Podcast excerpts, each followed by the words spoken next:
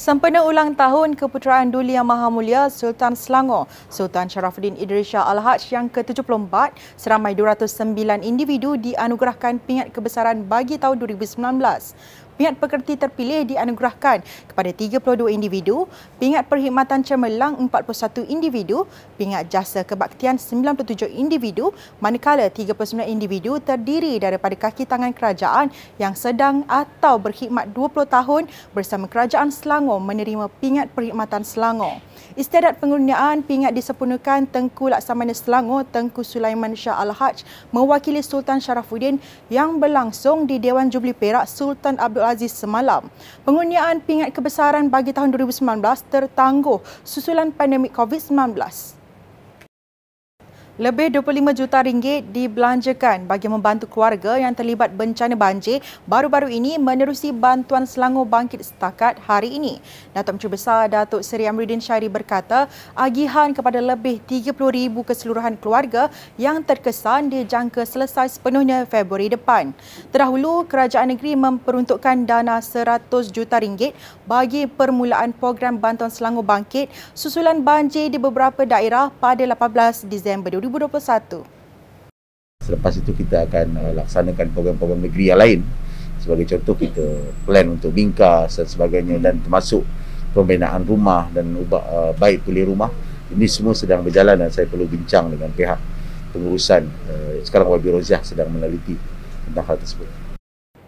Pada masa sama, Datuk Menteri Besar Datuk Seri Amruddin Syari meluangkan masa menziarahi kediaman keluarga kaki tangan Majlis Bandaraya Subang Jaya MBSJ Muhammad Ikram Bakri yang meninggal dunia 5 Januari lalu. Sumbangan RM10,000 disempurnakan Datuk Seri Amruddin Syari kepada waris Allah Yarham sebagai penghargaan sumbangan dan bakti beliau ketika berkhidmat membantu penduduk yang terkesan banjir.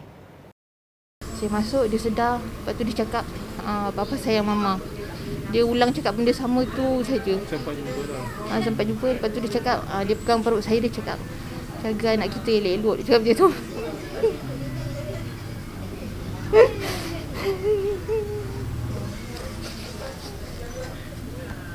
Ini anak pertama Anak pertama selepas 10 tahun 10 tahun Saya sedih sangat lah Lepas tu saya nampak je ha, Masa dia tarik nafas akhir tu atas katil tu dia kena heart attack yang kali kedua. Ha, masa tu dia dah tak ada dah. Saya nampak depan biji mata saya lah. Ha. Itu yang buat saya teringat ingat sampai sekarang. Lembaga Zakat Selangor LZS membantu membina semula dan membaik pulih rumah asnaf terlibat banjir di 8 daerah terkesan. Ketua Pegawai Eksekutifnya, Saiful Yazan Mat Yusof berkata, setakat ini 32 rumah akan dibina semula manakala 150 dibaik pulih dan pelaksanaan projek dijangka bermula Februari ini.